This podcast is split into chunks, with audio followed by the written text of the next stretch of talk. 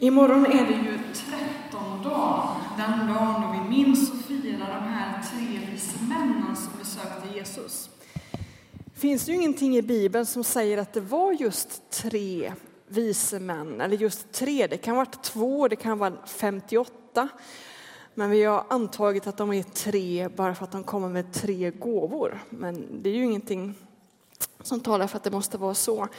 Och i den nya översättningen så står det ju inte att den var vise män utan stjärntydare.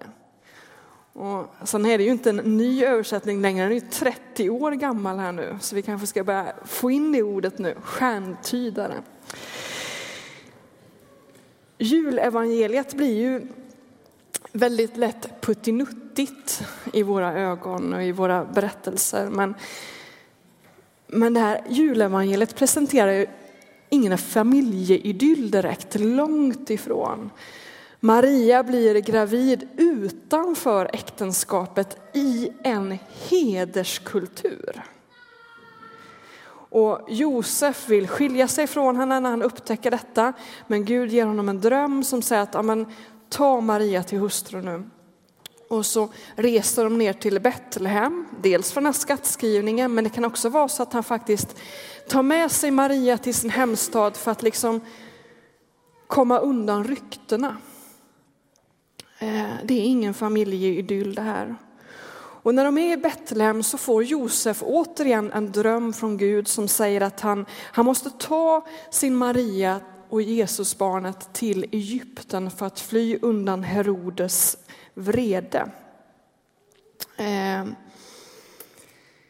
Och det är ju för att Herodes nu genom de här stjärntyden, eller de här vise männen, har blivit viss om att det nu fötts en ny kung i Israel, en rival. Ehm. Och för att kunna komma undan Herodes vrede så säger Gud att de ska fly till Egypten. Ehm. Och Herodes han låter ju faktiskt döda alla gossebarn under två år i Betlehem. Eftersom stjärntydarna inte berättar för honom exakt vilket, barn, vilket barnet är. Eh, utan han dödar alla barn i Betlehem, alla pojkar under två år. Och när evangelisten Matteus liksom ska fånga den sorg och den tragik som detta är, så använder han sig av en vers i Jeremia. Han citerar från Jeremia. Det står så här i Matteus evangeliet. Rop hörs i Rama, gråt och högljudd klagan. Rakel begråter sina barn, men de låter inte trösta sig, ty de finns inte mera. Rakel var ju en av Israels stammödrar och man tror att hon blev begravd i Rama, en ort eh, norr om Jerusalem. Eh, och det är från den här versen vi har det här begreppet ramaskri. Alltså ett uttryck för sorg. Och när Jeremia skriver det här så menar han att det, att det finns en sorg över de tio av Israels stammar som, som, som försvann under eh, det att Assyrien ockuperade Israel på 700-talet före Kristus och deporterade många från Israel. Rakel begråter sina barn för de finns inte mer. Och nu, nu citerar Matteus Jeremia här för att uttrycka den sorg som är i Betlehem alla dessa barn som har mördats. Och det här är ju också en sida av julevangeliet som vi behöver minnas och reflektera över under julen. Eh, vi har ju inte någon gudstjänst här på annandagen. Jag är missionsförbundare från början och där hade vi alltid missionsgudstjänst på annandagen. Men i många andra kyrkor så har man valt att på annandagen fira den första kristna martyren. Eh, vem var det? Jo, det var ju Stefanos, han som hade ansvar för det sociala arbetet i den första församlingen. Han blev stenad till döds under Paulus överseende, han som sen blev omvänd och missionär. Han minns man på annandagen för att minnas detta, att det här barnet, det här barnet har, har kallas ju också för fridsfursten, men har också provocerat ondskan under alla dessa århundraden. Så många har fått sätta livet till på grund av Jesus. Vi har det här i Betlehem, det här barnamordet.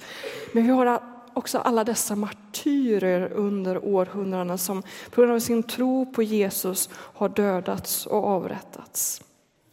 Och I dagarna så kom det ut en artikel i kristen press som, som handlar om att man tror att man uppskattar att minst 70 000 människor under 2013 har avrättats på grund av sin tros skull. Och man tror att siffran är, egentligen är mycket högre, men det, det skulle kunna ligga där. Vi lever i en martyrtid. Vi lever i en martyrtid. Och i, i första Johannesbrevet så, så säger evangelisten så här, bli inte förvånade när världen hatar er. Alltså det här ska vi inte bli förvånade över, det här är någonting normalt. Jesus är tydlig med det. Han säger att när de har dödat mig, vad ska de inte göra med er som tror på mig? Eh. Vad ska vi då göra när världen förföljer oss? Och Jesus är tydlig på den punkten också. Han säger ta på er ert kors och följ efter mig. Vänd andra kinden till och lev i detta. Kyrkan kommer alltid att vara förföljd fram till Jesu återkomst. men på olika platser i olika tider. För, för tusen år sedan då var Norden den plats där människor avrättade för att, avrättades för att man trodde på Jesus och Turkiet den plats där kyrkan levde i fred. Och idag är det tvärtom. Eh. Evangeliet segrar alltid, samtidigt som kyrkan i fredstid alltid riskerar att tappa bort sin identitet och sitt uppdrag. Det finns en fara i att leva som vi gör i Sverige också. Vi tappar lätt bort vår identitet och vårt uppdrag. Faran är inte motståndet utan kanske snarare bristen på motstånd här i Sverige.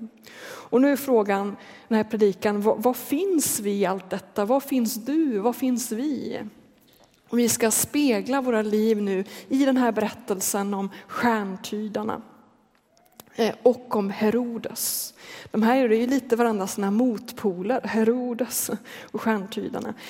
Herodes var ju judarnas kung på den här tiden, men han var ingen frommis.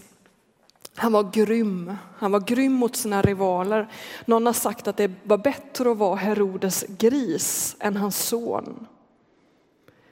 Han, han, han såg sina barn som sina egna rivaler. Och, och, och, och eh, jag tror att han dödade några av sina barn, nu minns jag inte riktigt, men han, han var grym mot sina rivaler. Och när de här vise männen dyker upp i Jerusalem och, och, och säger att de har sett, en, sett i stjärnorna att en ny kung har fötts i Israel så blir Herodes rädd. Han tänker direkt, det här är en rival, nu kommer jag förlora makten. Och då kan man fråga sig, vad, vad var det för stjärna de här stjärntydarna hade sett? Eh, antagligen var det inget märkvärdigt.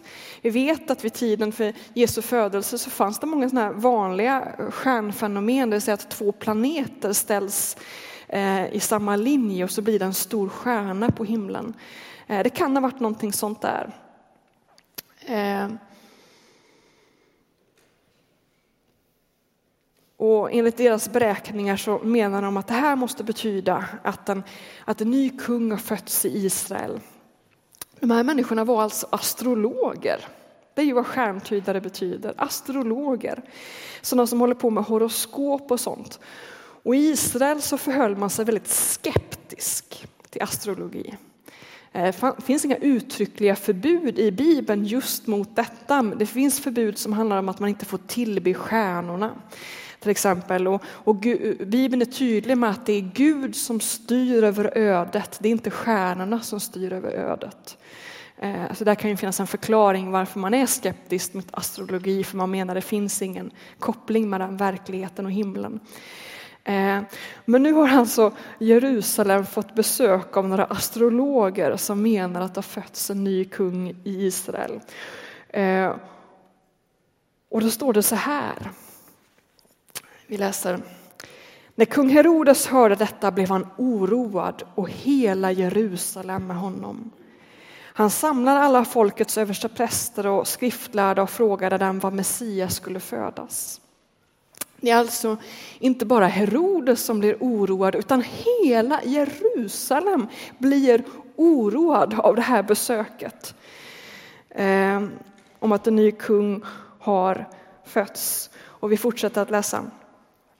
De skriftlärda då svarade i Betlehem i Judeen, ty det står skrivet hos profeten, du Betlehem i Judaland där ingalunda ringas bland hövdingar i Juda. Ty från dig ska det komma en hövding, en hede för mitt folk Israel. Då kallade Herodes i hemlighet till sig stjärntydarna och förhörde sig noga om hur länge stjärnan hade varit synlig. Sedan skickade han dem till Betlehem. Bege dit och tag noga reda på allt om barnet, sa han, och underrätta mig när ni har hittat honom så att jag också kan komma dit och hylla honom. Och här ljuger ju Herodes, för han vill bara veta var den här kungen är så att han kan döda honom. Eh, men stjärntydarna blir då varse genom en dröm från Gud att de inte ska vända tillbaka och berätta det här för Herodes. Man kan ju undra när man läser så här, var, varför är det ingen som följer med de här stjärntydarna? Hade jag varit skriftlärd i Jerusalem så hade jag varit nyfiken och liksom velat hänga med och kolla, ah, kan det vara Messias? Men det är ingen som följer med. Och det är ju väldigt konstigt. De som är förankrade i skriften ignorerar Messias födelse medan de som ägnar sig åt den här tvivelaktiga uppgiften eller uh, uh, um, sysselsättningen astrologi, de går dit och hyllar honom. Det är ju så bakvänt och så konstigt. Och man kan undra sig, vad, vad beror detta på?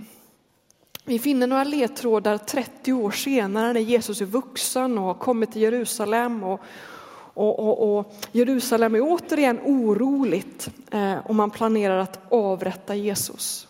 Och det är ju för att de skriftlärda och översteprästerna är så oroade över Jesu anspråk. De säger i alla fall så i mötet med Pilatus. De är rädda att Jesu anspråk om att han är kung och herre ska locka till sig den romerska armén så att de kommer till Jerusalem och mejar ner liksom, deras vardag. Att de förbjuder, att den romerska armén ska förbjuda judarna att få leva sitt liksom, religiösa liv i fred. Det är så de säger till Pilatus. Här har vi en rival till kejsaren, avrätta honom.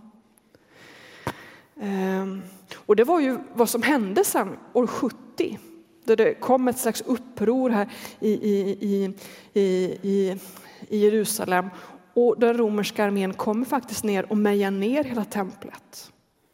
Det var det man var rädda för skulle hända. Man ville, man ville ha den man ville att allting skulle vara som vanligt. Man ville inte riskera den religiösa frihet man hade. Man tycker Jesus utgör ett hot mot ordningen. Pilatus i sin tur, han förstår att det är ett djup djupare, ett djupare drivkraft som, som driver de här. Det står så här i Matteus 27, vers 18. Pilatus visste att det var, var av avund mot Jesus som han hade utlämnat honom.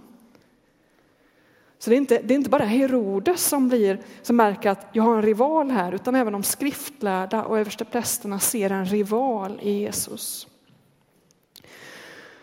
Och idag, 2000 år senare, så är det likadant. Jesus stör ordningen. I många länder i Mellanöstern är det så att det inte är förbjudet att vara kristen, men det är förbjudet att bli kristen.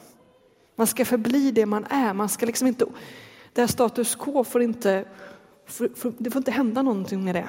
Det måste vara ordning och fred. Man vet att om folk börjar byta religion och ha sig, då blir det oroligt. Därför är det förbjudet att bedriva mission i Mellanöstern. Jesus stör ordningen. Men inte bara i Mellanöstern eller i Nordkorea eller i Afrika utan också här i väst. Och då inte bara Jesus utan all religion. I väst är man ju fientlig mot alla typ, typer av offentlig religion. Religion ska vara en privatsak. Jag tänker för, för ett år sedan när den här debatten kom upp om eller ansökan, fit, moskén i Fittja som ligger lite avsides vid en sjö och träd lite borta från bebyggelsen ansökte om att få ha ett två minuter långt bönutrop en gång i veckan. Och det blev ett liksom, ah, hej och hallå. Nej, det där får de behålla för sig själva. I Sverige får man inte bedriva religion offentligt. När påven tog upp det här med, med förföljelse i världen, alltså de som blir förföljda för sin kristna tros skull, så, så tog han också upp situationen i väst och då sa han så här om västvärlden, och vi får upp det citatet på väggen. Att det finns samhällen som uppfattar religion som en ren privatsak och som försöker att så att säga spärra in de troende i kyrkor, synagogor eller moskéer så att de inte ska vittna om sin tro offentligt. Det här är vår situation. Om, om vi som kristna i Sverige begränsar judar och muslimers eh, rätt att uttrycka sin tro offentligt så kommer det också drabba oss. Det är viktigt att komma ihåg. Vill vi ha ett samhälle där man ska få uttrycka sin tro offentligt så måste vi också värna om vår nästa som har en annan tro än vi.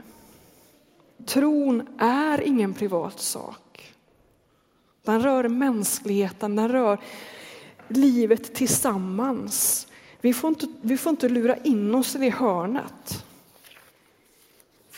Tro är inte bara en privatsak. Vi blir så lätt lik judarna i Jerusalem för 2000 år sedan som, som också var oroade för att Jesus liksom stör ordningen. Det får liksom inte bli konflikt här. Och så håller vi oss liksom på vår mattkant.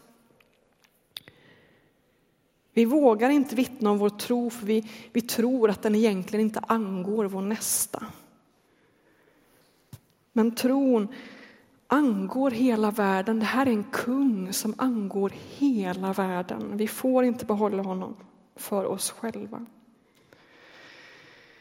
Och ibland kan det vara så att utomstående fattar det här mycket bättre än vi. Så är det ju i den här berättelsen om, om, om de vise männen. Det är de här utomstående astrologerna som fattar poängen och inte den religiösa gemenskapen. Två gånger i mitt liv så har jag varit på retreat och besökt ett kloster utanför vid Omberg. Jag har åkt dit för att liksom be och läsa Bibeln, få tid för avskildhet. Och båda gångerna har det varit samma new age-kvinna där på retreat också. Ehm, jag fick hade ett långt samtal med henne första gången jag var där eh, för flera år sedan och jag märkte att hon har, hon har inte koll på det här med Jesus. Men hon berättade att hon älskar att komma hit. Det var någonting hon förnam där. Den här gången höll jag mig lite mer för mig själv eh, och, hon kände inte igen mig. Jag kände igen henne och, nu var hon där med några vänner också. Och när jag gick i korridoren och de skulle säga hej då till nunnorna där, det här är ett katolskt kloster, så, så hör jag ju den här vännen säga till den här nunnan att det är så bra energier här. Och jag hörde inte riktigt vad den här nunnan svarade, men jag tyckte det var så roligt. De kommer dit, den här kristna gemenskapen, för det är så bra energi där. Och då undrar jag, hur skulle vi reagera om det kom någon hit och sa, nej men jag brukar fira gudstjänst där i Ryttargårdskyrkan för det är så bra energi här. Vad skulle vi göra då? Vad skulle den personen få för bemötande? Kan vi möta människor där de är på ett respektfullt sätt? Kan vi möta människor som kommer hit på liksom okonventionella sätt. Kan vi, kan vi stötta dem i deras vandring och gå den här långa vandringen med dem? Jag tror att om vi, om vi går tillsammans med en sån människa, så följer med en sån som säger det är så bra energier här, så kommer vi möta Jesus på ett nytt sätt. För det är när man är tillsammans med andra som liksom är på den här upptäcktsfärden mot Jesus som man ah, fattar vilken frälsare detta är och att det är en frälsare för alla människor i alla möjliga olika situationer.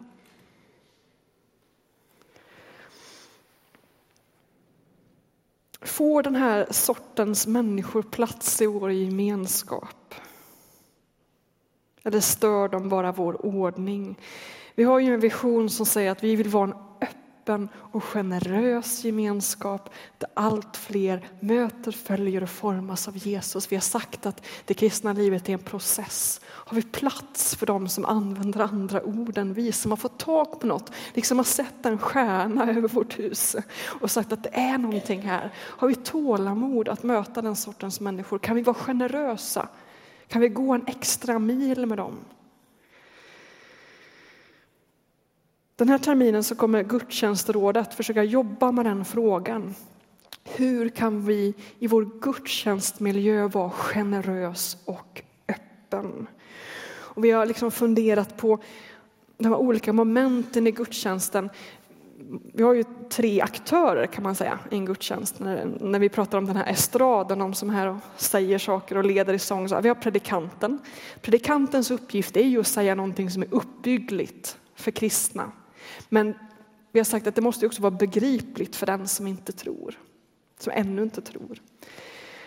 Musikernas uppgift är att, att leda oss in i tillbedjan, att, att hjälpa oss att, att släppa oss själva och, och, få, och se Gud, att lyfta blicken. Vad är då mötesledarens uppgift? Den är klurig. Det är ju ingen programledare som på tv, det kan lätt bli det ibland. Alltså vi har sagt att mötesledaren har ju på något vis en uppgift att guida genom gudstjänsten. Och den som behöver vägledning in i gudstjänsten det är ju inte ni som har varit här i, i herrans massa år utan det är ju den som är ny som behöver vägledning, som behöver förstå vad är en kollekt och vad är det här? Och, och jag tror att vi ibland glömmer bort hur interna vi är. Nu ska jag berätta en, en rolig historia. Nu, riskerna blir att det här är, blir en vandringssägen nu, för jag kanske för, har förväxlat den lite, men det var Niklas Pianso, pastor i Stockholm, eh, där man är i en gudstjänstmiljö där det dräller in alla möjliga människor. Och han berättade om några sådana här samtal han haft med nya människor. Nu läste ju Ove från Jesaja här i början av gudstjänsten han sa ju nu ska jag läsa en bibeltext. Det var bra. Niklas Penso hade sagt så här. Nu ska vi läsa en hälsning från Jesaja. Och så har han läst ett bibelord.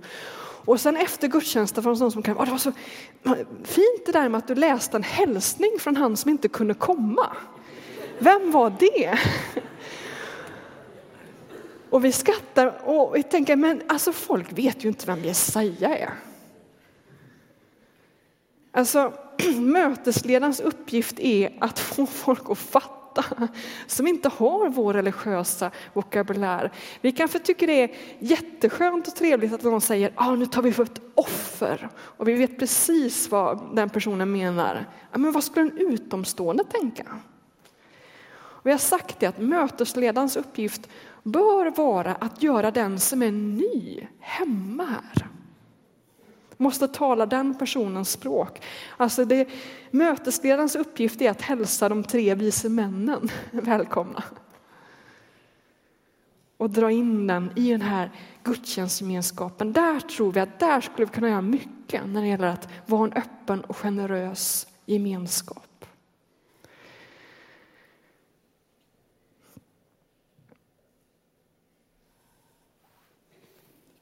Men det här kan väcka strid jag ska strax avsluta.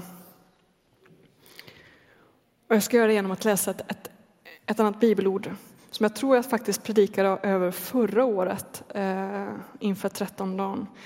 Eh, och det är från den här berättelsen när Maria och Josef kommer till templet efter eh, för att bära fram Jesus. Och man, alltid skulle man, det första barnet man fick skulle man bära fram i templet. Och då träffar han på den gamla mannen Symeon som är något av en profet. Och då säger han så här i Lukas 2, vers 34.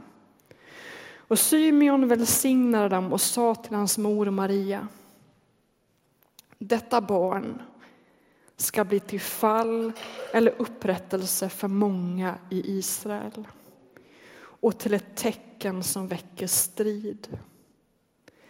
Ja, också genom din egen själ ska det gå ett svärd för att mångas innersta tankar ska komma i dagen. Alltså Jesus är fridsfursten, men han är också tecknet som väcker strid. Och så har det varit i 2000 år.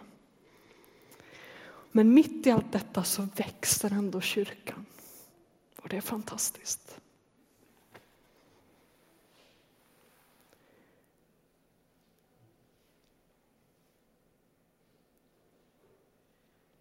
Och kanske är det så att den här tanken om att Jesus angår alla människor också väcker strid i dig. Symeon sa ju det till Maria. Också genom din egen själ ska det gå ett svärd. Alltså den där versen kan man tolka på många olika sätt. Men jag tidigare när jag predikat både på tredje advent och förra söndagen pratat om Maria, om att hon inte riktigt förstod vem Jesus är. Och förra söndagen så antydde jag att eh, Maria vid ett tillfälle tar med sig Jesu syskon så går hon för att hämta Jesus. För de tycker inte om att han är offentlig. De tror att han har blivit galen, de tycker att han är konstig och de vill ta hem honom till sig så att ingen ska skratta åt honom. Och där tror jag vi många är. Vi vill inte att folk ska skratta åt våran Gud eller häckla honom och vi behåller honom för oss själva. Det finns någonting där i vår själ. Varför?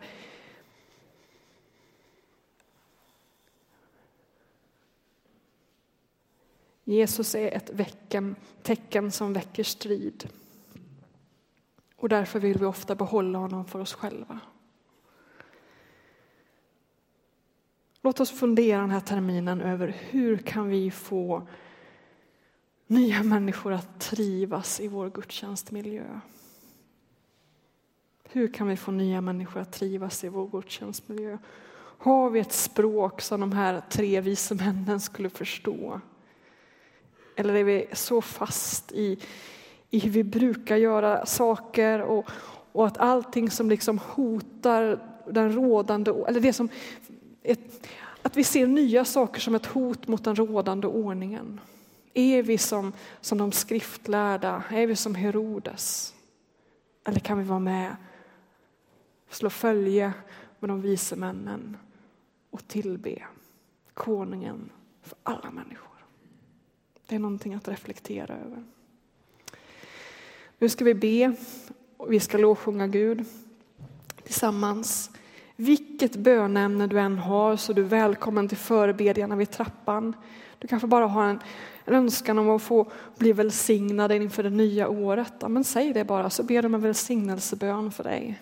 Vilket bönämne du än har så kan du gå till förebedjarna. Vi har mattan här inför korset där du får falla på knä och överlåta dig igen och på nytt.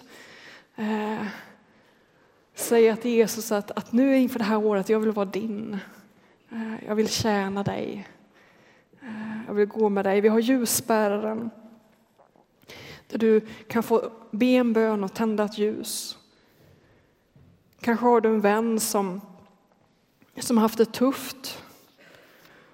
Som har mött motstånd och kanske håller på att tappa tron. Det står att vi ska be för varandra i skriften.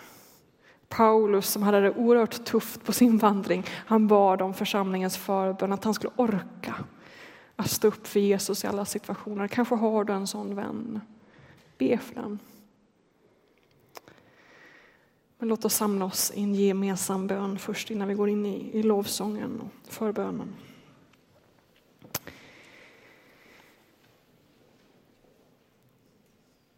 Herre, vi vill tacka för alla dessa människor som du gav kraft att följa dig mitt i svåra situationer. Vi tackar dig för alla de som har gett sitt liv till dig i martyriet. Alla dessa genom historien, alla de som under 2013 stod fasta vid sin tro.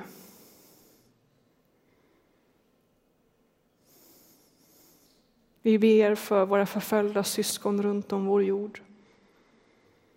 Vi ber för de kristna som finns i Nordkorea, som har satts i arbetsläger eller blir torterade. Vi ber för de kristna i Mellanöstern.